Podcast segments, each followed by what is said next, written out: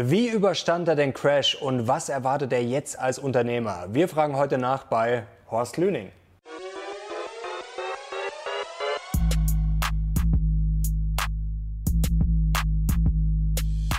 Servus Leute und herzlich willkommen in einem brandneuen Video der Mission Money. Wir sind heute zurück mit einem unserer Lieblingsgäste. Ach, er danke. Ist der deutsche Mister Tesla, kann man sagen. Ein erfolgreicher Whisky-Papst und Unternehmer, und er hat natürlich auch einen bombastisch erfolgreichen YouTube-Kanal. Herzlich willkommen, Horst Lüning. Danke wieder für die Einladung, freut mich riesig. Freut mich riesig, dass du da bist. In diesen wilden Zeiten hat sich jetzt alles schon ein bisschen normalisiert, aber du hattest ja einen ganz guten Riecher. Ich habe jetzt nochmal extra nachgeschaut, wir haben ja schon mehrere Videos gemeinsam gemacht, und zwar vor acht Monaten hier, ähm, so rüste ich mich für den Crash. Mhm. Also kann man jetzt im Nachhinein sagen, Glückwunsch, war nicht so schlecht das Timing. Ja.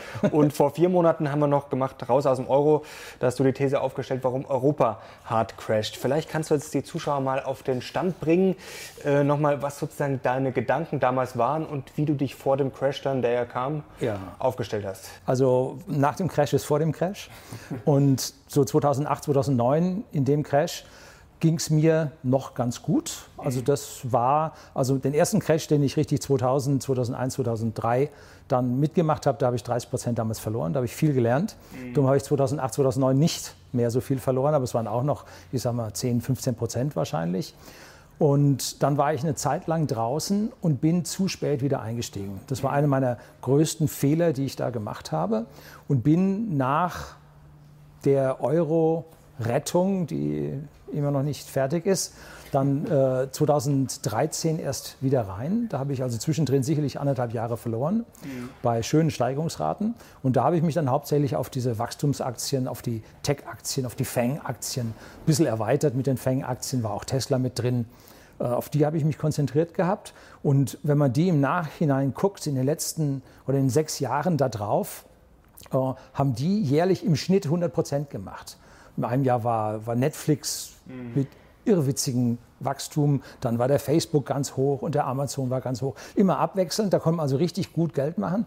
Und dann habe ich mir gesagt, also nee, wenn ich mir die Leute anhöre, eigentlich äh, ist die ganze Geschichte überhitzt. Ich sehe da nicht, dass es weitergeht und der Crash wird kommen, bloß wann? Wenn ich jetzt wieder rausgehe, habe ich gewusst, mache ich einen Fehler, weil ich nehme dann was nicht mit. Dann stehe ich an der Seitenlinie und habe nichts. Also habe ich gesagt, muss ich umschichten, muss irgendwie die Geschichte anders hinbekommen, und da habe ich von dir ein tolles Video, zwei tolle Videos gesehen, und das eine war dieser, wie hieß er, Pim van Vliet mhm. mit äh, Low Risk, genau. High Returns oder so, genau. ähnlich heißt das Buch.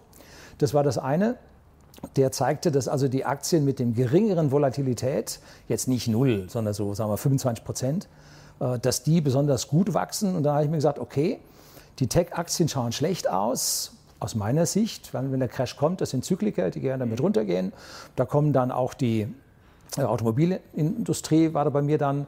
Ab zweitausendfünfzehn war die gegessen, als der Dieselskandal bei Volkswagen losging, habe ich mich getrennt. Als es dann bei Tesla so arg volatil wurde, habe ich mich auch von Tesla getrennt. Da wolltest du ja ganz zum Schluss noch mal drüber reden. Ja, schade, Asche auf mein Haupt. Und dann sind wir, äh, dann bin ich hingegangen und habe gesagt, okay, jetzt muss ich die Antizykliker nehmen. Und habe mich dann ganz klassisch mit den Antizyklikern äh, verwendet und habe dann auch, du hast ja das Video mit mir gedreht, Roast My Depot. Mhm. Und da war ich gerade im Umbruch, genau. äh, und habe dann ein Depot umgestellt. Wie habe ich das umgestellt? Ich habe ab Herbst zweitausendachtzehn hatte ich Stop-Losses drin und habe die sehr dicht nachgezogen, weil ich sage, immer kommt der Crash, so vielleicht fünf Prozent minus nachgezogen. Und als er dann kam, flog ich raus. Und dann habe ich erstmal als allererstes Satzsteuern bezahlt. Ne? Du hast diese ganzen, diesen ganzen Lauf und den bezahlst du jetzt. Das war also bitter, aber ich habe gesagt, ich muss mich da strukturell umstellen und bin dann hingegangen und habe dann die nicht so zyklischen Aktien genommen. Das heißt, für mich kam Finanzindustrie nicht in Frage, Automobilindustrie nicht in Frage, dann kam Europa fast nicht in Frage. Und dann habe ich ein extra Video auf meinem Kanal, Unterblog, hier auf YouTube gedreht, Blog mit G, Unterblog, welche Aktien für die Krise da sind. Mhm. Und das war sehr überschneidend mit dem, was wir auf deinem Kanal jetzt hier mhm. gemacht haben. Oder auf eurem Kanal, Entschuldigung. Und äh, da äh, sind es dann mehr oder weniger Energieversorger, äh, Versorger, Lebensmittel, Pharma, alles das, wenn man klassischerweise... Kannst du mal ein paar konkrete nennen? Denn damals, äh, ganz am Anfang hattest du ja noch, äh, das habe ich mir jetzt hier nochmal rausgesucht, das war ja ganz, ganz am Anfang, hattest du ja noch McDonald's, Nestle, Johnson und Johnson, Mastercard, Procter und Gamble, vielleicht kannst du das nochmal... Procter und Gamble ist noch drin, ist noch drin. Johnson und Johnson ist natürlich auch noch drin. Mhm, genau, also die ganz Defensiven äh, sozusagen sind die, noch da. Die ganz Defensiven sind da. Dann habe ich mir ein paar auch noch geholt, äh, einen habe ich mir, glaube ich, aus deiner Liste mal geholt. Das war Consolidated Edison. Mhm. Die waren unter den Dividendenstrategien mit drin. Äh, der liegt noch auf minus fünfzehn zum, äh, zu seinen Höchstständen. Und äh, Coca-Cola habe ich auch genommen. Ähm, die haben sich nicht so gut erholt wie Pepsi. Gut, aber Dividende zahlen sie mehr. Also das ist aber auch noch drin. So, und in der Zwischenzeit haben sich wieder ein bisschen Cash-Reserven aufgebaut, die ich nicht investiert habe. Mhm. Also die halte ich mir da an der Stelle noch frei. Da kommen wir gleich noch dazu. Wir werden gleich dein Depot auch zeigen, wie sich dann, wie du den Crash überstanden hast. Vielleicht noch ganz kurz vorher, ähm, wie du das erlebt hast. Also ja. Das hat ja jeder so ein bisschen anders erlebt. Es gibt ja die einen, die sagen im Januar, wie zum Beispiel Dirk Müller, der meinte, er ist, glaube ich, schon Mitte Januar da untergetaucht. Ich äh, habe jetzt auch schon ein paar andere gehört, die gemeint haben, ja, man kriegt da ja viel mit und als Unternehmer wusste man dann schon relativ früh, was da los ist. Dann gibt es die anderen gefühlt, die dann vielleicht mal so ab Mitte Februar gemerkt haben, okay, jetzt kommt's Ich, rüber, so ich glaube so zehnter Februar war das ja, als hier so die ersten Fälle rumkamen in Deutschland und dann manche haben dann erst, sagen wir mal, das ab Mitte März dann gemerkt, als der Crash richtig losging. Wie hast du das persönlich erlebt und was hast du da so als Unternehmer auch äh, wahrgenommen? Also ich habe das Ganze am Anfang relativ unterschätzt, weil SARS ist SARS, ne? SARS zwei, SARS eins und das ist bis uns nicht wirklich her hergekommen. Äh, ich war dann auch auf Kreuzfahrt äh, bis, Stimmt, zum, du warst ja unterwegs, ja. bis zum achtzehnten Februar. Und dann ging es da schon so los. So. Schon Anfang Februar kam dann die HAPAG-Leute und fragte dann, waren Sie dort, waren Sie dort, haben Sie dies, haben Sie jenes und so. Und die hätten eigentlich mitgenommen. Wenn man da eine Frage mit Ja beantwortet hätte, hätten die eigentlich mitgenommen. Ich konnte aber ehrlich alles mit Nein beantworten. Und als wir dann zurückkamen, wurde die ganze Sache schon heißer. Mhm. Und dann haben wir gesagt, jetzt müssen wir wirklich umsetzen und haben dann die Leute die Woche drauf oder waren es vierzehn Tage drauf, alle ins Homeoffice geschickt. Und unser Unternehmen whisky punkt de. Wir versenden hochwertigen Whisky an den privaten Endkunden in Deutschland. Wir haben ja einen reinen Internetshop. Mhm. Was äh, ja super ist jetzt eigentlich. Was super Zeiten. ist. Wir haben äh, im Prinzip die Leute jetzt dann zu Hause hingesetzt mit Computern, zum Teil mit Laptops, zum Teil auch die Computer mitgenommen. Äh, die Telefonanlage ist sowieso hier in München virtualisiert. Mhm. Äh, da haben sie einfach umgestellt oder ihre Telefone mitgenommen, ans Internet angeschlossen, waren sie auch wieder online. Äh, mit Teams halten wir morgens eine halbe Stunde jeweils Teambesprechung und einmal die Woche haben wir ein großes Meeting. Äh, und da ist überhaupt kein Problem, aber wir mussten unseren R A S-Server ein bisschen aufrüsten und wir mussten ein paar Lizenzen kaufen und das war aber dann gut. Ne? Wurde jetzt mehr gesoffen in der Krise? Das hat man jetzt rauf und runter gehört. Mehr ist gar kein Ausdruck. Also, Entschuldigung, wenn ich das so sage, uns geht es richtig gut. Also kann man nicht sagen. Das Hauptproblem ist, wir leben ja in deflationären Phasen und das heißt, die Lieferketten sind zum Teil unterbrochen, es gibt mhm. zu wenig Ware. Äh, nein, deflationäre Phasen haben, nee, Entschuldigung. Wir haben also unterbrochene Lieferketten. Und äh, damit sind, ist zu wenig Ware da. Äh, und da haben wir äh, schon unsere Probleme gehabt, wie verkaufen wir was. Mhm. Ne?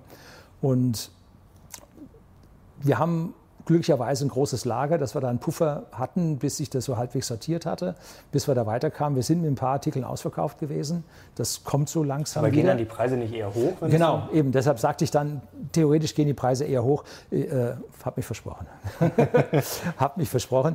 Äh, und äh, Wobei die generell Deflation stimmt ja. Also das war jetzt in den letzten Wochen eher der Trend. Und jetzt Deflation ja ging eigentlich runter, aber bei uns, weil es so knapp war, sind an manchen Stellen die Preise hochgegangen. Aber wir haben versucht, das alles für die Kunden fair und glatt zu halten. Dass wir also nur an den Stellen, wo wir jetzt auf andere Lieferanten ausweisen, weichen mussten, die höhere Preise hatten, dass wir da nachgegangen sind mit den Preisen. Ja, so, also das lief gut. Wir haben also Umsätze gefahren, wie wir sie noch nie gefahren haben. Also wir sind im All-Time-High, wenn man es so will.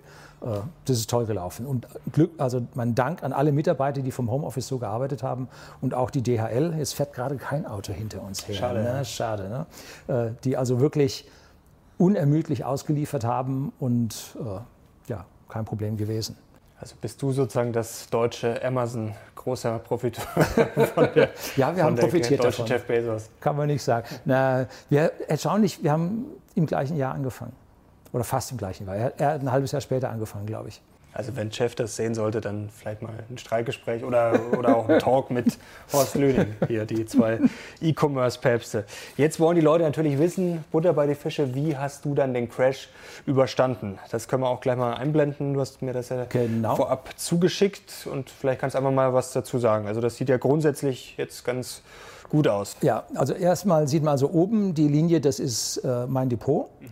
Und darunter ist der Standard and Poor's fünfhundert. Weil ich mir den als Vergleichsmaßstab gesetzt habe. Am Anfang war, warum? warum? Weil äh, ich jetzt nicht mehr so in den Tech-Aktien bin, sondern in den antizyklischen Aktien drin bin und weil ich sehr stark im U S-Markt investiert bin, mhm. weil ich mich von Europa, wie ein Video oder das Video mit dir, warum es in Europa nun crashen wird, aus meiner Sicht und der Euro ist nicht überlebt. Darum habe ich gesagt, halte ich mich vom Europa da an der Stelle mal ein mhm. bisschen fern und deshalb habe ich gesagt, gehe ich vor allem nach U S A. Ich bin nicht, ich bin natürlich in der Schweiz bin ich drin, ich habe auch einen dänischen Wert. Also da bin ich nicht pur U S A, das kann man nicht sagen. Aber ich bin sehr stark U S A-lastig, darum habe ich den Standard and Poor's da als Referenzwert hingenommen. Ich habe dann nachher, gibt es noch ein, ein Diagramm, wo man dann sieht, wie es zum Nasdaq geht. Mhm. Und der Nasdaq war am Anfang schlechter, weil die Zykliker, die hat sofort reingehauen. Die ging richtig satt bergab. Und da habe ich mich also dann ein bisschen von fern gehalten. Und was ich auch noch in meinem Depot habe, äh, bei Roast My Depot war ja gerade so in der Übergangsphase, da hatte ich einen sehr hohen Goldanteil drin, genau. weil ich den einfach nicht in der Währung parken wollte und dann habe ich den halt in Gold geparkt. Und jetzt äh, sind die Goldmengen ein Stück weit runtergegangen zugunsten von diesen äh, stabileren Aktien, den Nicht-Zyklikern, aber ist noch was drin und der hat mir den Abfall an der Stelle ganz gut ausgeholfen. Wollte ich gerade sagen, Gold war jetzt nicht so schlecht. Also zwischendrin mit dem Sturz ist es auch gestürzt, bisschen, ja. weil wahrscheinlich mussten sie ihre C F Ds bezahlen, die fällig wurden und äh, dann die anderen haben gesagt, jetzt verkaufen wir Gold und kaufen, wenn das Blut fließt. Äh, also da hat der Goldpreis auch nachgelassen, aber nicht so stark. Ne? Und nachher hat er mich also ganz, ganz toll gestützt, mhm. hat mich also in der Krise dann schon getragen, wobei jetzt dann, wo es dann wieder nach V aussah, bevor das jetzt etwas wieder abflacht und so dahin geht, da lässt das Gold auch wieder nach. Und deshalb sieht man im hinteren Bereich, wie mein Depot jetzt auch wieder ein bisschen nachlässt. Mhm. Ich habe die mehr stabil, parallel gehen sie hoch, da sieht man, ich bin sehr stark S und P fünfhundert lastig, parallel hoch und oben wird es flacher, mhm. weil da geht jetzt das Gold wieder zurück, da gibt es jetzt Flat Out und das Standard and Poor's zieht nach, aber ich bin ganz stolz, ich bin noch zwölf Prozent im Plus. Nicht schlecht. Und äh, der Standard and Poor's ist noch mit null Komma neun. Gestern war er noch im Minus. Also da liege ich drüber und bin ich auch ganz stolz drauf. Äh, ja. Da kann man doch zufrieden sein. Wie hast du denn jetzt im Crash agiert? Also nichts. Du hast es vorher schon angedeutet, Cash hältst du jetzt. Ähm nichts. Ich habe nicht einen Wert gekauft, ich habe nicht einen Wert verkauft. Das habe ich alles vorher gemacht. Okay, aber hast du dann das von vornherein ausgeschlossen, weil das ist ja natürlich schon mal auch eine Chance, wenn dann gerade auch die guten Aktien, die du auch im Depot hast, die stabilen, wenn die dann natürlich trotzdem ein bisschen billiger werden. Hast du da nicht mal drüber nachgedacht, so oh, jetzt vielleicht doch mal noch ein paar Schnäppchen machen? Ich habe einen Wert verkauft, mhm. das war eine, eine mittlere Position und das war Berkshire Hathaway. Also, also im Crash dann oder im, vorher? Nach dem Crash. Oh, ach so, nach dem nach Crash. Crash. Okay. Also im Crash gar nicht. Und dann habe ich gemerkt, die Philosophie, die dort vertreten wird, ist jetzt nicht mehr meine. Mhm. Ich habe auch gesehen, wie Coca-Cola runterging, einer der Hauptträger von Warren Buffett. Mhm. Und dann habe ich gedacht, also irgendwo stimmt da was nicht. Und dann habe ich mich davon getrennt und habe mir dann noch so ein paar Aktien gekauft wie Moderna und Gilead. Und habe gesagt, also die werden da bestimmt irgendwie schummeln und rummauscheln. Moderna hat hier Matze, der Kollege, auch. Was hast du sie noch? Ich glaube, er hat sie noch. Da kam, konnte man gut verdienen. ja. Und die zwei waren also nicht so schlecht. Die habe ich dann statt dem Berkshire Hathaway gekauft. Mhm. Aber Buffett, äh, höre ich da jetzt raus, bist du nicht mehr so ganz zufrieden? Ähm, ist er dir zu vorsichtig? Wobei du ja eigentlich auch schon eher ich bin schon vorsichtig, vorsichtig auch unterwegs aber bist. Seine Performance war nicht gut. Mhm. Ja, sagen jetzt viele, dass es eigentlich kurzfristig alles nicht so berauschend ja, war. Ja, die Frage ist, wie es langfristig wird. Aber da willst du mir am Ende, glaube ich, auch noch eine Frage stellen. äh, ich bin immer noch ein Crash-Prophet. Aber ich stehe nicht an der Seitenlinie, sondern ich sage, ich mache mit, mhm. aber sehr vorsichtig. Ja, mhm. Das habe ich zum letzten Mal gelernt. Ne? Äh, wie ist denn der Bitcoin? Äh, da hattest du ja auch Pläne, auch mit dem Halving und so. Wie, wie hat sich denn da äh, deine Strategie entwickelt? Bitcoin lief... Äh, Da bin ich, muss ich auf jeden Fall mal sagen, Entschuldigung, jetzt muss ich gerade mal gucken, hier mein, mein Spicken. Wie soll denn das gehen? Jetzt. Ähm, du hast ja damals bei Roast My Depot äh, gesagt, dass du um die dreieinhalb damals gekauft hattest. Das war natürlich genial, ne? Du bist super im Plus. Ja, ähm, das war nicht schlecht. Ja. Ich bin ein bisschen später eingestiegen und habe die meisten zwischen siebeneinhalb und acht wohl gekauft. Und die allerletzten bei achteinhalb, also nicht Euro, sondern Dollar. Und damit liege ich jetzt bei neun Komma fünf oder so, wo jetzt die ganze Zeit pendelt, liege ich im Plus, mhm. ähnlich wie das Depot. Nicht gigantisch im Plus, aber ich liege im Plus. Und äh, man sieht immer wieder, wie jetzt auf diesen Bitcoin angegriffen wird. Der Bitcoin ist in der Krise abgestürzt wie verrückt mhm. auf dreitausendachthundert wieder zurück oder so. Äh, dann kam er relativ schnell wieder. Dann kam das Halving. Und äh, jetzt kommen immer wieder Angriffe, dass immer versucht werden, Tranchen zu verkaufen, den Kurs zu drücken. Dann kommt ein Schlag runter und dann drei, vier Tage tut, tut, tut, tut, ist er wieder auf neun Komma fünf. Ne? Und dann oh, kommt ein Schlag runter.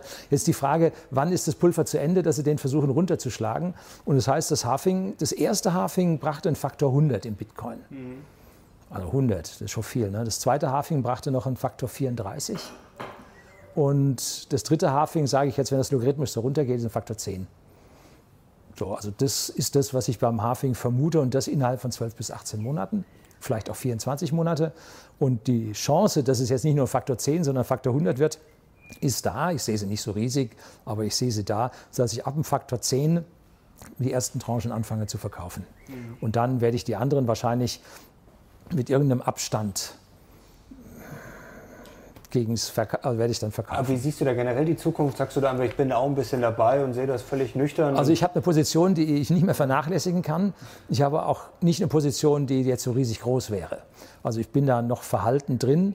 Das Potenzial ist so riesig, dass die Position wichtig werden kann. Mhm. Und ich sehe den Bitcoin jetzt nicht als die, den Coin, der jetzt die großen Zahlungen machen kann. Wir haben bei whisky punkt de haben wir Bitcoin akzeptiert gehabt. Und, und wir hatten, kommt da boah, viel, oder? Also es war null Komma drei Promille oder so des Umsatzes kam in Bitcoin. Das hat den Aufgang, Aufwand nicht wettgemacht. Und als dann die neue Version eingespielt werden musste von dieser App, haben wir gesagt, machen wir nicht mehr, rentiert nicht. Ich sehe da andere Coins, die weitaus besser sich rechnen oder auch schneller rechnen, mhm. sehe ich da wirklich im Vordergrund. Und ich sehe den Bitcoin eher so als Reservewährung. Also zum Beispiel, was schätzt du dann besser an? Also Ethereum habe ich eine ganz kleine Position, habe ich ein bisschen was. Und dann sollen ja angeblich diese Stablecoins kommen. Und das ist ja wieder ein Framing. Die Stablecoins, weil sie Staatsgeld sind, sind natürlich instabil und nicht stabil. Das ist also genau das, das sind die Instablecoins. Also die, an die glaube ich also auch nicht. Es ist gerade das große Rennen, wer wird's, ne? Und ich bin in keinem anderen Coin drin. Also da traue ich mich nicht, da sind die Umsätze auch zu gering. Die, Das ist so super Small Cap für mich. Da traue ich mich nicht schwer an. einzuschätzen. Ja. Wie waren denn deine Erfahrungen jetzt eigentlich zuletzt, wenn wir mal ein bisschen auf die Gesamtwirtschaft schauen, als Unternehmer? Also persönlich waren sie gut, das haben wir jetzt schon äh, besprochen, aber du kriegst ja auch viel mit. Also wie ist da so dein Eindruck, in welchem Zustand ist so die Wirtschaft? Denn es gab ja genug Horrormeldungen, jetzt zuletzt hat sich das Gefühl ein bisschen beruhigt. Um, wie ist da so dein Gefühl? Es gibt einen Professor in Basel, der heißt Heri. Für den muss ich jetzt mal Reklame machen, für seinen Kanal. Der hat Fintool, F I N T O O L hier auf YouTube. Das sind absolute Basics für seine Studenten. Und der hat jetzt in seinem letzten Video Corona Crash die Reaktionen gezeigt, wie die einzelnen Länder die Billionen reingebuttert haben mhm. und dann, wie die Zentralbanken die Billionen reingebuttert haben. Und das addiert sich alles zusammen jetzt auf acht Billionen oder so. Und das ist also ein gigantisches Bild, wo einem schwindelig werden kann. Und deswegen ist klar, warum der Crash nicht durchgerauscht ist. Der hat die Kurve am spitzen V bekommen, in dem Moment, als die Fed gesagt hat, whatever it takes. Mhm. Dann hat er die Kurve gekriegt, vorher nicht. Die haben reingepuffert, die haben Leitzinsen gesenkt, Stimuli-Programme gemacht und so weiter. Nicht viel, viel, viel. Da hat die Fed gesagt, alles und dann drehte er rum. Und wie heißt es immer so schön, never fight the Fed. Also die ist einfach zu groß, da, da muss man mitschwimmen. Äh, allerdings gibt es einen zweiten Spruch. Äh, äh, politische Börsen sind kurze Börsen. Also politische Stimuli halten nicht beliebig lange und dann dreht es in die Realität. Und jetzt ist die Frage, gilt das auch für die Fed? Momentan war ja, diese ganzen Sprüche, habe ich mir alle rausgesucht, Tina, there's no alternative, also genau. rein in die Dinger, ne? Es hilft nichts, da läuft die Musik. Und das Zweite ist das, das FOMO, Fear of Missing Out, ich muss auch mit. Ne? Was man bloß aktuell sieht, die Umsätze sind oftmals sehr, sehr klein, ne? Und die Ausschläge damit relativ groß. Wo es hingeht, boah, schwer. Ne? Äh, Gut, jetzt haben wir das Problem immer, dass Börse und Wirtschaft gefühlt, viele sagen, hat sich völlig entkoppelt. Ja. Man muss natürlich aber auch sagen, dass natürlich an der Börse nicht alle Unternehmen gelistet sind, die jetzt in der Realwirtschaft vorhanden sind. Deswegen ist das natürlich immer so ein bisschen schwierig einzuschätzen. Teilweise kapieren, dass die Leute ja gar nicht mehr, wenn die Arbeitslosenzahlen durch die Decke schießen und, und die Börse, Börse steigt, steigt ne? klar. Wobei man da mal ein bisschen aufpassen muss. Haben wir vor kurzem auch in einem Video gemacht, dass das B I P, zumindest kurzfristig, dass es oft überhaupt nicht korreliert. Aber natürlich brauchen wir langfristig natürlich wieder eine gute Wirtschaft, denn sonst wird die Börse dann auch irgendwann nicht mehr laufen. Ähm, aber schätzt du jetzt, du hast es gerade schon angedeutet, glaubst du, dass jetzt diese Gier, dass das, das noch weiter nach oben treibt? Jetzt wurde viel über diese Robin-Hood-Trader gesprochen. Ja, genau. Da sind jetzt sehr viel neu reingekommen, die gefühlt wie ein bisschen beim Bitcoin vor ein paar Jahren einfach, ach gut, wenn es fällt, dann gehe ich jetzt rein, kann man nur gewinnen. Die sitzen und werben sich vorm Strohfeuer. Also, also glaubst da, du, das treibt das trotzdem noch nach oben, bis es dann irgendwann wieder äh, richtig scheppert? Wenn wir jetzt uns den, die, die Kurse anschauen, äh, ich habe ja das dritte Bild noch gehabt, wie mein Depot gegen den mhm. Nasdaq geht. Und da sieht man, dass der Nasdaq massiv aufgeholt hatte. Erst blieb er zurück, viel, dann hat er ganz massiv aufgeholt und macht jetzt ein Flatout. Also jetzt zieht er parallel in mein Depot rein. Wir sind ziemlich gleich auf. Mhm. Wäre ich also mit all meinen Werten im Nasdaq drin geblieben, wäre ich jetzt am Ende genauso. Ich hätte aber zwischendrin gezittert. Ne? Also da kommen wir am Ende jetzt hinten an der gleichen Stelle wieder raus. Und das ist für mich jetzt im Moment auch eine irgendwo vernünftig Situation, die sagt, okay, Corona ist vorbei und wir sind jetzt an einem Punkt, wo wir vorher auch waren. Wir hatten ja vor dem Corona diesen Februar-Peak mhm. und dann stürzte er erst ab. Und wir sind jetzt auf dem Niveau vom Jahresanfang und das war das, was die Leute so geglaubt haben, wie die Wirtschaft weiterläuft. So. Und jetzt, was kommt denn als nächstes? Wir kriegen jetzt erstmal äh, jetzt morgen äh, so eine kleine Glattstellung äh, von Terminkontrakten, ne? Dritter Freitag im Monat. Mhm. Und dann kommt natürlich der dritte Freitag im Quartal, da ist dann Triple Hexensabbat. Ne? Das wird dann also nochmal sehr interessant. Und dann auch die Zahlen vom zweiten Quartal, die sind aus meiner Sicht schon drin, weil alle wissen, das ist Schrott. Ne? Da also die sind drin, die große Überraschung. Da wird es für ein paar Unternehmen noch ein Stückchen runtergehen, die anderen werden besser sein, wird es ein Stückchen raufgehen, aber grundsätzlich sehe ich da nichts. Das Problem kommt dann erst im dritten Quartal. Denn das ist jetzt alles Kaffeesatzleserei. Wie lief der Sommer? Was machen die Urlaubsfirmen? Wer fährt? Also Carnival hat jetzt gesagt, die fahren bis September, glaube ich, nicht mehr. Ne? Also da zieht sich das ganz schön hin. Und dann kommt im September ja das Ende, zumindest mal bei uns, dass die, äh, die Insolvenzen gemeldet werden müssen. Mhm. Ne? Und dann kommen die, also müssten die Crashes kommen, wenn sie nicht sagen, ach nö, das verschieben wir nochmal drei Jahre, macht mal die Jahresbilanz und dann gucken wir mal wieder. Und bei den Banken haben sie gesagt, die BaFin, wir brauchen jetzt keine aktuellen Zahlen. Nein, Quartalszahlen brauchen wir nicht. Uns reicht der Abschluss von zweitausendneunzehn. Danach bewertet die BaFin, dass die jetzt ihre Puffer, und haben gesagt, die Puffer dürft ihr benutzen, gerade wie ihr wollt. Und ob die jetzt schon die Puffer leer haben, ob die schon drunter sind, weiß kein Mensch. Also wenn ich mir dann angehört habe beim Florian Homm, der hat sich mit so einem Steuerberater, der auch im Insolvenzrecht unterwegs ist, hat er ein Video gedreht gehabt. Wenn ich mir den anschaue, wie dieser Steuerberater gesagt hat, der durchschnittliche Cash-Vorrat für unser Unternehmen, der Durchschnitt sind einundzwanzig Tage.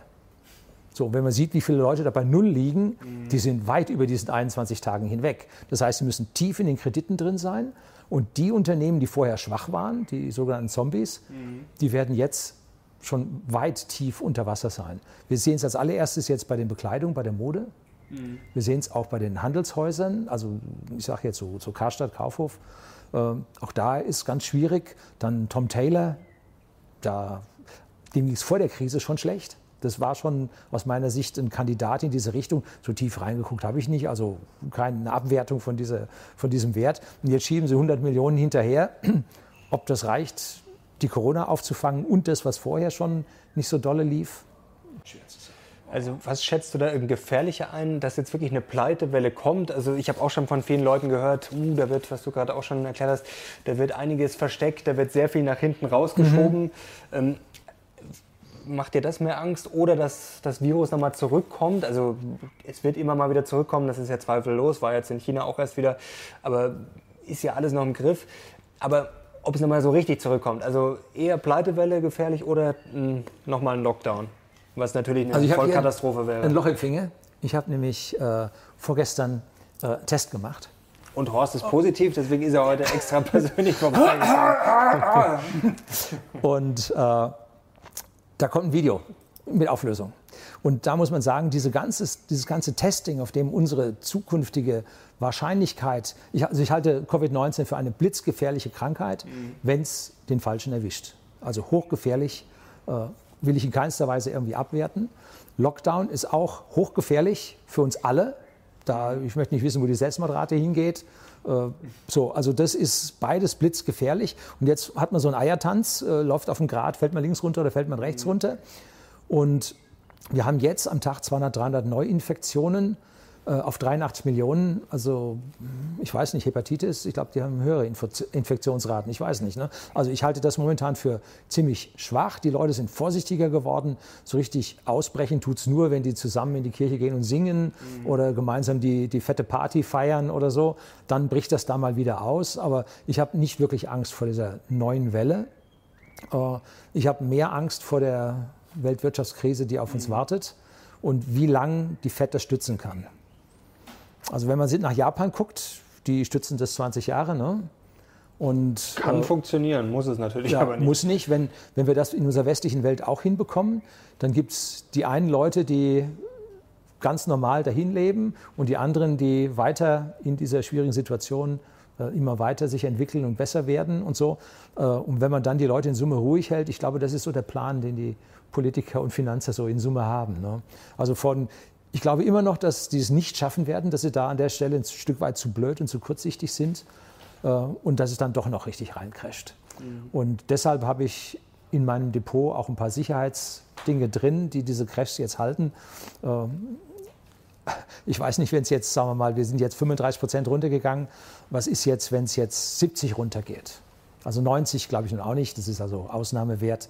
Aber wenn es jetzt siebzig Prozent runterginge, wenn wir in Deutschland zehn, zwölf Millionen Arbeitslose, Deutschland kann die E U nicht mehr halten, die Südländer, die Rotweinländer gehen völlig in den Bach runter, es regnet Hunde und Katzen, so, dann kann ich mir schon, und der Euro stirbt, und dann kann ich mir minus siebzig Prozent vorstellen. Das kann ich mir vorstellen. Aber das, glaube ich, kommt erst so zwanzig dreiundzwanzig. Jetzt hast du Weltwirtschaftskrise gerade schon gesagt.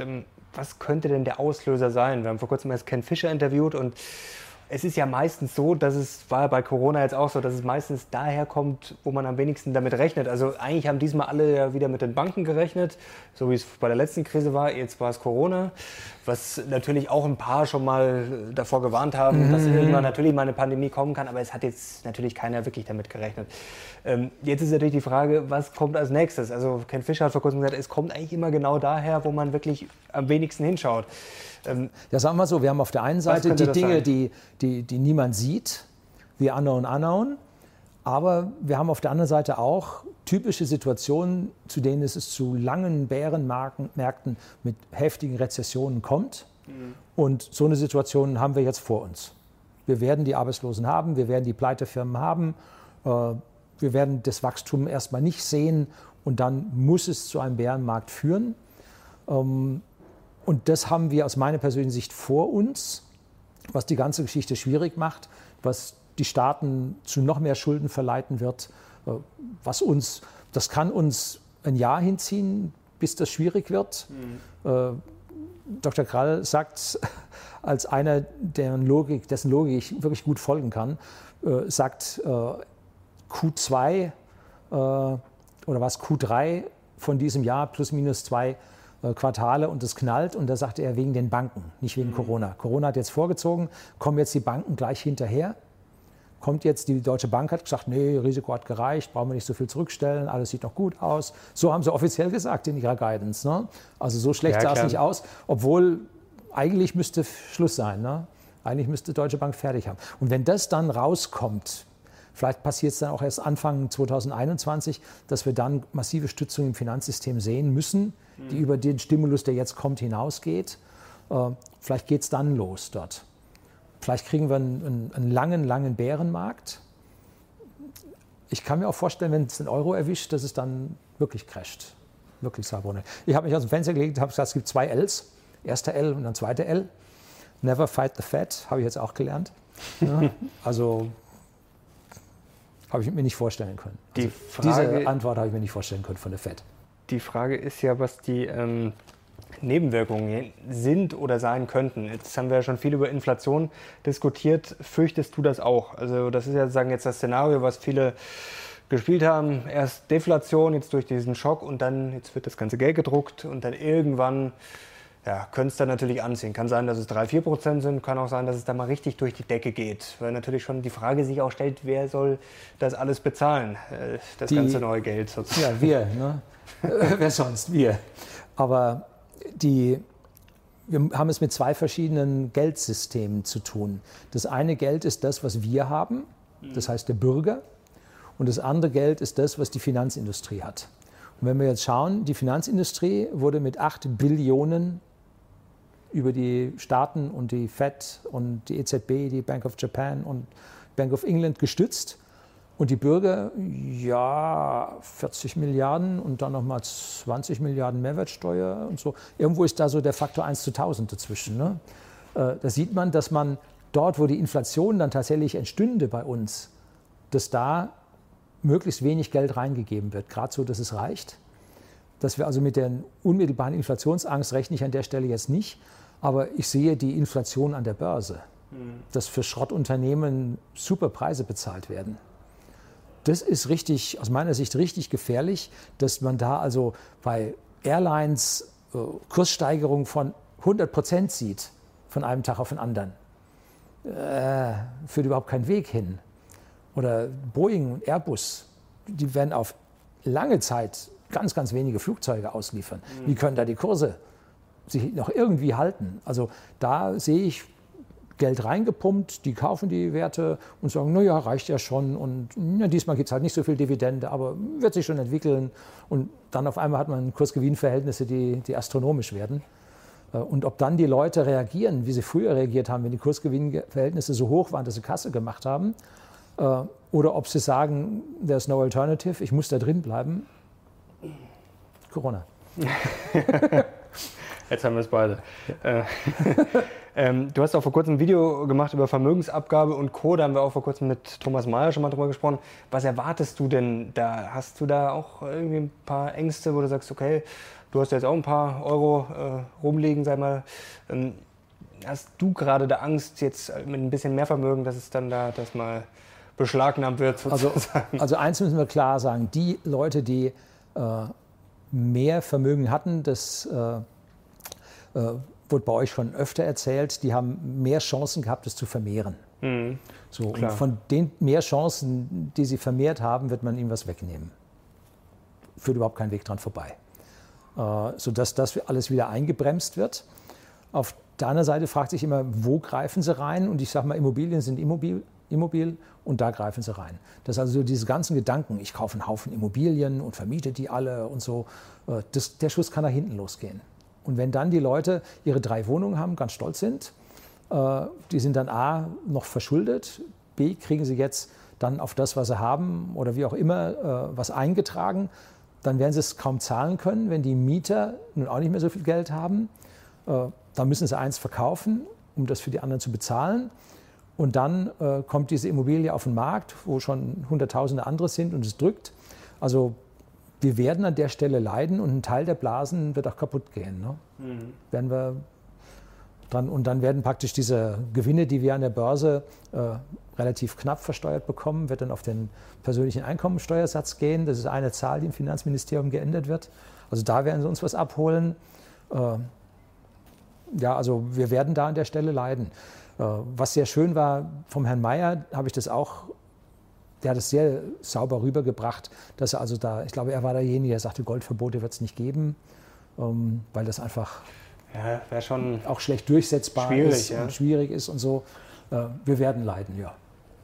Jetzt fällt mir erst auf, gerade beim Stichwort leiden, dass du halt rot trägst. Das ist ja, passt ja eigentlich gar nicht zu dir, die Farbe. Das ist unsere Firmenfarbe. Ja. Wir haben unsere Halle so lackiert und das Auto hat die Farbe. Ich finde es immer schade, dass die Roten das immer so in Dreck ziehen. ähm, jetzt die Frage, um sich vor den Roten auch zu schützen. Ähm, wie stellst du dein Depot jetzt für die Zukunft auf? Also, willst du es einfach so lassen oder hast du jetzt schon vielleicht einen Plan, wo du sagst, okay, ich will das nochmal ein bisschen umstrukturieren oder ich habe gewisse Szenarien im Kopf, wo ich vielleicht das machen würde? Ja. Oder sagst du jetzt einfach, ich ziehe das jetzt einfach weiter so durch? Also A, ich habe nicht vor zu verkaufen, mhm. weil mir dann wieder die Steuer reinkommt und hin und her macht Taschen leer, diese ganzen Sprüche. Die Aktien, die ich habe, haben sich bis auf das Berkshire Hathaway relativ gut äh, bewährt, dass das funktioniert. Also das habe ich vor, so zu lassen. Ähm, Cash habe ich noch. Die Reserven bauen sich auch ein bisschen langsam wieder auf. Und da warte ich wirklich auf die nächste Korrektur. Und zwar jetzt nicht um tausend Punkte, sondern... Aber dann würdest du zuschlagen. Aber, dann, wenn, aber nur, wenn das Blut in den Straßen fließt. Das heißt jetzt beim DAX so... sechstausend? Ja gut, oder? DAX, Entschuldigung, DAX interessiert, ich habe keinen DAX-Wert. So als, als, als ich sage mal so, wenn es sag mal fünfzig Prozent runter, okay, dann ab fünfzig Prozent runter nehme ich. Das wäre äh, dann schon sportlich. Wirecard wäre gerade im Angebot, sind heute in dem Moment, wo wir jetzt gerade drehen, minus fünfzig, sechzig Prozent. Ja, mal Wirecard schauen, wo sie muss ich sagen, ich habe mich auch umgeguckt und äh, hab's, Wirecard ist mir viel zu volatil, äh, ist für mich ein Zock. Die haben sich, es ist mir nicht klar, ob sie irgendwas schuld waren oder nicht schuld waren. Sie haben sich auf jeden Fall irgendwo erwischen lassen. Das heißt, sie waren zumindest mal unerfahren. Und das ist immer schwierig an so einer Situation. Und wenn ich mir dagegen einen Konkurrenten von denen ansehe, Adyen, mhm. die ziehen einfach schnurgerade hoch. Also da ist, die haben noch nicht mal einen Knick im Crash gehabt. Nichts. Die ziehen einfach nur hoch. Also das ist für mich eine weitaus bessere Alternative als Wirecard. Gibt es das Problem immer an der Börse, dass es meistens dann einen Konkurrenten gibt, der es vielleicht besser macht. macht ja. Ja. Tesla, da wollten wir noch kurz drüber sprechen. Die haben ja vor kurzem jetzt richtig losgelegt, kann man sagen. Boah. Gut, kann, ist ja auch eine volatile Aktie, da kann es auch schnell mal wieder nach unten gehen. Aber da scheint jetzt einiges ganz gut zu laufen. Ja. Wie schätzt du das denn ein? Um, für mich war zuerst die Automobilindustrie erledigt, als mit dem Dieselskandal kam. Dann... Äh, habe ich mit Tesla ganz gute Erfahrungen gemacht. Und dann merkte ich, wie die Leute immer gegen Tesla spekulieren. Mhm. Immer gegen Tesla, immer gegen Tesla. Und ich habe mir gesagt, also das ist mir eine so gefährliche und volatile Geschichte, dass ich auch gesagt habe, ich gehe raus. Vor allem unter dem Hintergedanken, dass ich sage, Elektromobilität, das sind die Chinesen wahnsinnig stark. Und wenn mhm. die jetzt den Weg nach Europa finden und die ersten S U Vs für dreißig, dreiunddreißigtausend kommen jetzt, mit einer Ausstattung, mit dem Mäusekino da drin, da ist Tesla harmlos. Äh, da muss ich sagen, wird Tesla eine riesen Konkurrenz an der Stelle bekommen. Aber sie haben jetzt einen ordentlichen Wert gekriegt, also meine Hochachtung. Mhm. Und äh, erst hat man ja gesagt, oh, achthundert Dollar, das ist jetzt eine Fahne, das geht jetzt wieder runter. Ging es runter, jetzt haben sie tausend Dollar gehabt. Mhm. Ne? Also das ist schon, da schaut man bitter hinterher, ein Faktor drei. Ähm, allerdings mit anderen Aktien hat man in derselben Zeit, jetzt nicht in Faktor drei, aber ich sage mal so, hätte man parallel zum Tesla den Amazon gefahren, ich glaube, man wäre nicht so viel schlechter gefahren. Ne? Also das hatte ich gesagt, Tesla mit den FANG-Aktien hatte ich damals zusammen, die haben super Renditen erzielt. Mhm. Und wer auf diese Tech-Werte steht, äh, die FANG-Aktien sind nach wie vor äh, zusammen mit dem Tesla äh, sicherlich nicht so schlecht, aber für mich ist es zu volatil. Ich hätte ja noch eine Empfehlung für dich, Sportsman's Warehouse. Die ist jetzt leider schon sehr gut gelaufen, die habe ich im März gekauft, die hatte ich schon länger auf dem Zettel. Die verkaufen eigentlich alles so Camping, Outdoor, aber auch die Winchester. Also das ist eigentlich alles, was man jetzt gerade, wenn man, ist eigentlich nicht lustig, aber wenn man gerade auf die U S A schaut, was da auch so los ist, dann kann man teilweise schon verstehen, warum da der Kurs durch die Ja, Decke die ersten, geht. Wir haben jetzt Leute gehabt bei uns, die sind schon auf Urlaub gegangen mhm. und die sind auf Campingplätze gegangen. Ne? So, und dann brauchen die die Sachen, die sind zwischendrin, sind sie in die Berge gegangen. Also auf mit oder ohne Winchester? Ohne Winchester. äh, die sind also auf den Berg gegangen für Sportsman's Warehouse. Also die haben ja auch solche Outdoor-Geschichten. Ne? Mhm. Und äh, da war was los in den Bergen. Das war heftig, was wir da gesehen haben. Ne? Und da sieht man, das kann an der Stelle ein Hang zum Outdoor werden. Ne? Ja. Bloß bei uns steht vor dem Winchester noch der Waffenschein. Ne? Schade eigentlich, sonst könnte man ja, ja mal richtig shoppen gehen. Jetzt letzte Frage, noch ein Thema, was mich interessiert. Das ist wirklich ein Thema, das schon länger rauf und runter gespielt wird. Man hat das Gefühl, es kommt immer noch mehr Wasserstoff. Und das ist gefühlt noch eine größere Glaubensfrage als jetzt bei E-Autos und Tesla. Also die einen sagen ja, komplette Katastrophe. Also ich bin jetzt nicht wirklich kein Experte. Da heißt es dann ja, ja, der, der Wirkungsgrad ist eine Katastrophe. Ähm, dann muss ich es irgendwie so verpacken, dann muss ich es wieder flüssig machen, dann muss ich es da, Brennstoffzelle muss da aufgewärmt werden, wieder gekühlt werden. Also es scheint schon alles sehr kompliziert zu sein. Die anderen sagen, ja, das, das ist das einzige Ding hier. Die Bundesregierung sagt jetzt auch hier Cape Canaveral in Deutschland und also... Wie es oft so ist, die einen sagen ultimative ja, Lösung, die anderen sagen totaler Schrott. Was sagst du dazu? Ähm, die Sache hat sich in dem Moment geklärt für die Bürger, die jetzt so schlau daherreden, wenn sie an der Wasserstoffzapfsäule tanken. Dann hat sich die Sache erledigt. Ja, nicht tanken, sondern wenn sie an die Kasse gehen. Mhm. So. Das sind Preise, die liegen beim Vielfachen vom Diesel.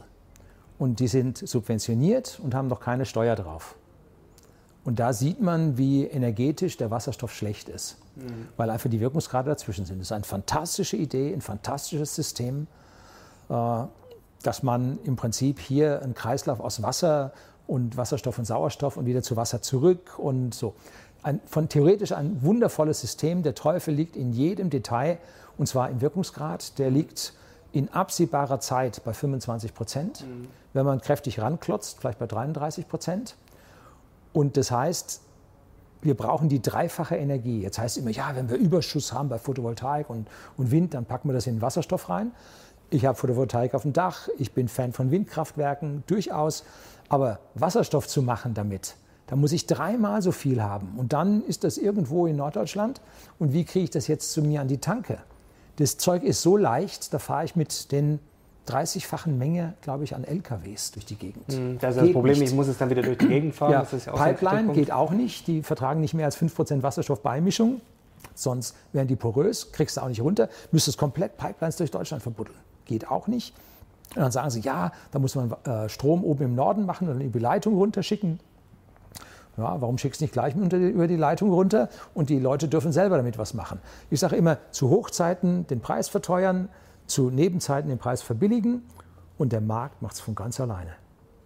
Da brauchen wir keinen Wasserstoff. Also bis, bis unser Markt dieses ganze Potenzial selber verbrauchen. Was würdest du machen, wenn sie sagen, okay, abends ab zehn Uhr bis morgens um sechs Uhr äh, kostet dein Strom vierzig Prozent weniger? Ja, da läufst du. Mhm. Die, das holst du dir ab, das Geld. Ne? So. Und stattdessen sagt die Regierung, wir machen Wasserstoff und dann haben wir Experten da und unsere Forschungseinrichtungen und da wird gefördert und Copernicus, da schicken sie eine Milliarde rein und so weiter. Es gibt ein paar Anwendungen, die vielleicht funktionieren können oder wahrscheinlich funktionieren, ist Wasserstoff für Flugzeuge mhm. und vielleicht Wasserstoff für Großschiffe. Mhm. Es gibt schon Kleinschiffe, fahren schon in China mit Batterien, so Zubringer, Fähren fahren in Norwegen mit Batterien. Das funktioniert. Aber ansonsten, Schiffe brauchen so viel Energie, weil es so riesige Massen sind. Da kann ich mir vorstellen, dass man mit Wasserstoff schon was macht. Aber die Wasserstoffaktien, die gerade den Boom haben, da geht es wirklich zum Teil ordentlich bergauf. Mhm. Die leben, ja, schon von, länger, ja. die leben von Subventionen. Das ist das Gleiche wie SolarWorld, was mhm. pleite, Windwärts, Proton, wie sie alle hießen. Sowie die Subventionen schwächer werden, sind die Firmen alle dahin. Das heißt, wer da einsteigt und die Subventionen mitnimmt und den Hype mitnimmt, der kann da einen ordentlichen Zock landen, ordentliches Trading machen, der darf bloß aussteigen, nicht verpassen. Ne? Jetzt gerade Nikola mm, in den ja, ja, U S A mit seinem L K W. Äh, die noch der, nicht mal Umsatz machen. Ja, Tesla, ich wollte gerade sagen, Tesla hat man das am Anfang auch vorgeworfen, aber da hat Tesla schon ein bisschen Umsatz gemacht. Mm. Also sie haben schon Umsatz gemacht. Die haben äh, im Prinzip noch keinen Umsatz gemacht und auch noch nicht nachgewiesen, dass es läuft. Also da fehlt noch ganz viel. Und dann muss ich sagen, wenn die da im Süden von, von Texas nach Florida fahren, die Südroute, äh, da ist ein Haufen Sonne, da können sie Wasserstoffspeicher hinstellen, da kann ich mir das vorstellen. Aber im Norden fahren die nicht. Wie wollen sie es da hochbringen? Ne? Also wäre dein Fazit, also wer jetzt von Wasserstoff träumt, gerade für das Auto eher P K W nicht. eher nicht. Lkw vielleicht in sonnenstarken Gegenden, nicht bei uns. Äh, Flugzeuge, sehr gut wahrscheinlich. Ich muss aber ganz neue Flugzeuge bauen. Mhm. Also nicht die bisherigen, ganz neue Flugzeuge bauen. Ja. Also ich habe keine Wasserstoffaktie, nicht eine. Ich auch nicht. Ich habe es jetzt auch nicht unbedingt vor. Jetzt können die Leute hier, jetzt können die Wasserstofffans mal kommentieren. Die werden dir jetzt dann ganz genau erklären in den Kommentaren, warum du komplett falsch liegst. Das ist ja bei so einer Glaubensfrage immer genau. das Schöne, dass da sofort mhm. dann die Gegenstimmen kommen. Horst, herzlichen Dank. Das hat mal wieder großen Spaß ja, gemacht. Hat mir auch Spaß gemacht. Wie immer war das eine ganz tolle Sache und ich hoffe für euch auch, Leute, gebt Daumen hoch, wenn ihr Horst wieder sehen wollt bei der Mission Money und ihr könnt natürlich auch alles andere kommentieren. Ich glaube, wir haben hier genug Stoff geliefert. Danke dir, danke euch fürs Zuschauen, bis zum nächsten Mal. Wir sind jetzt raus. Ciao.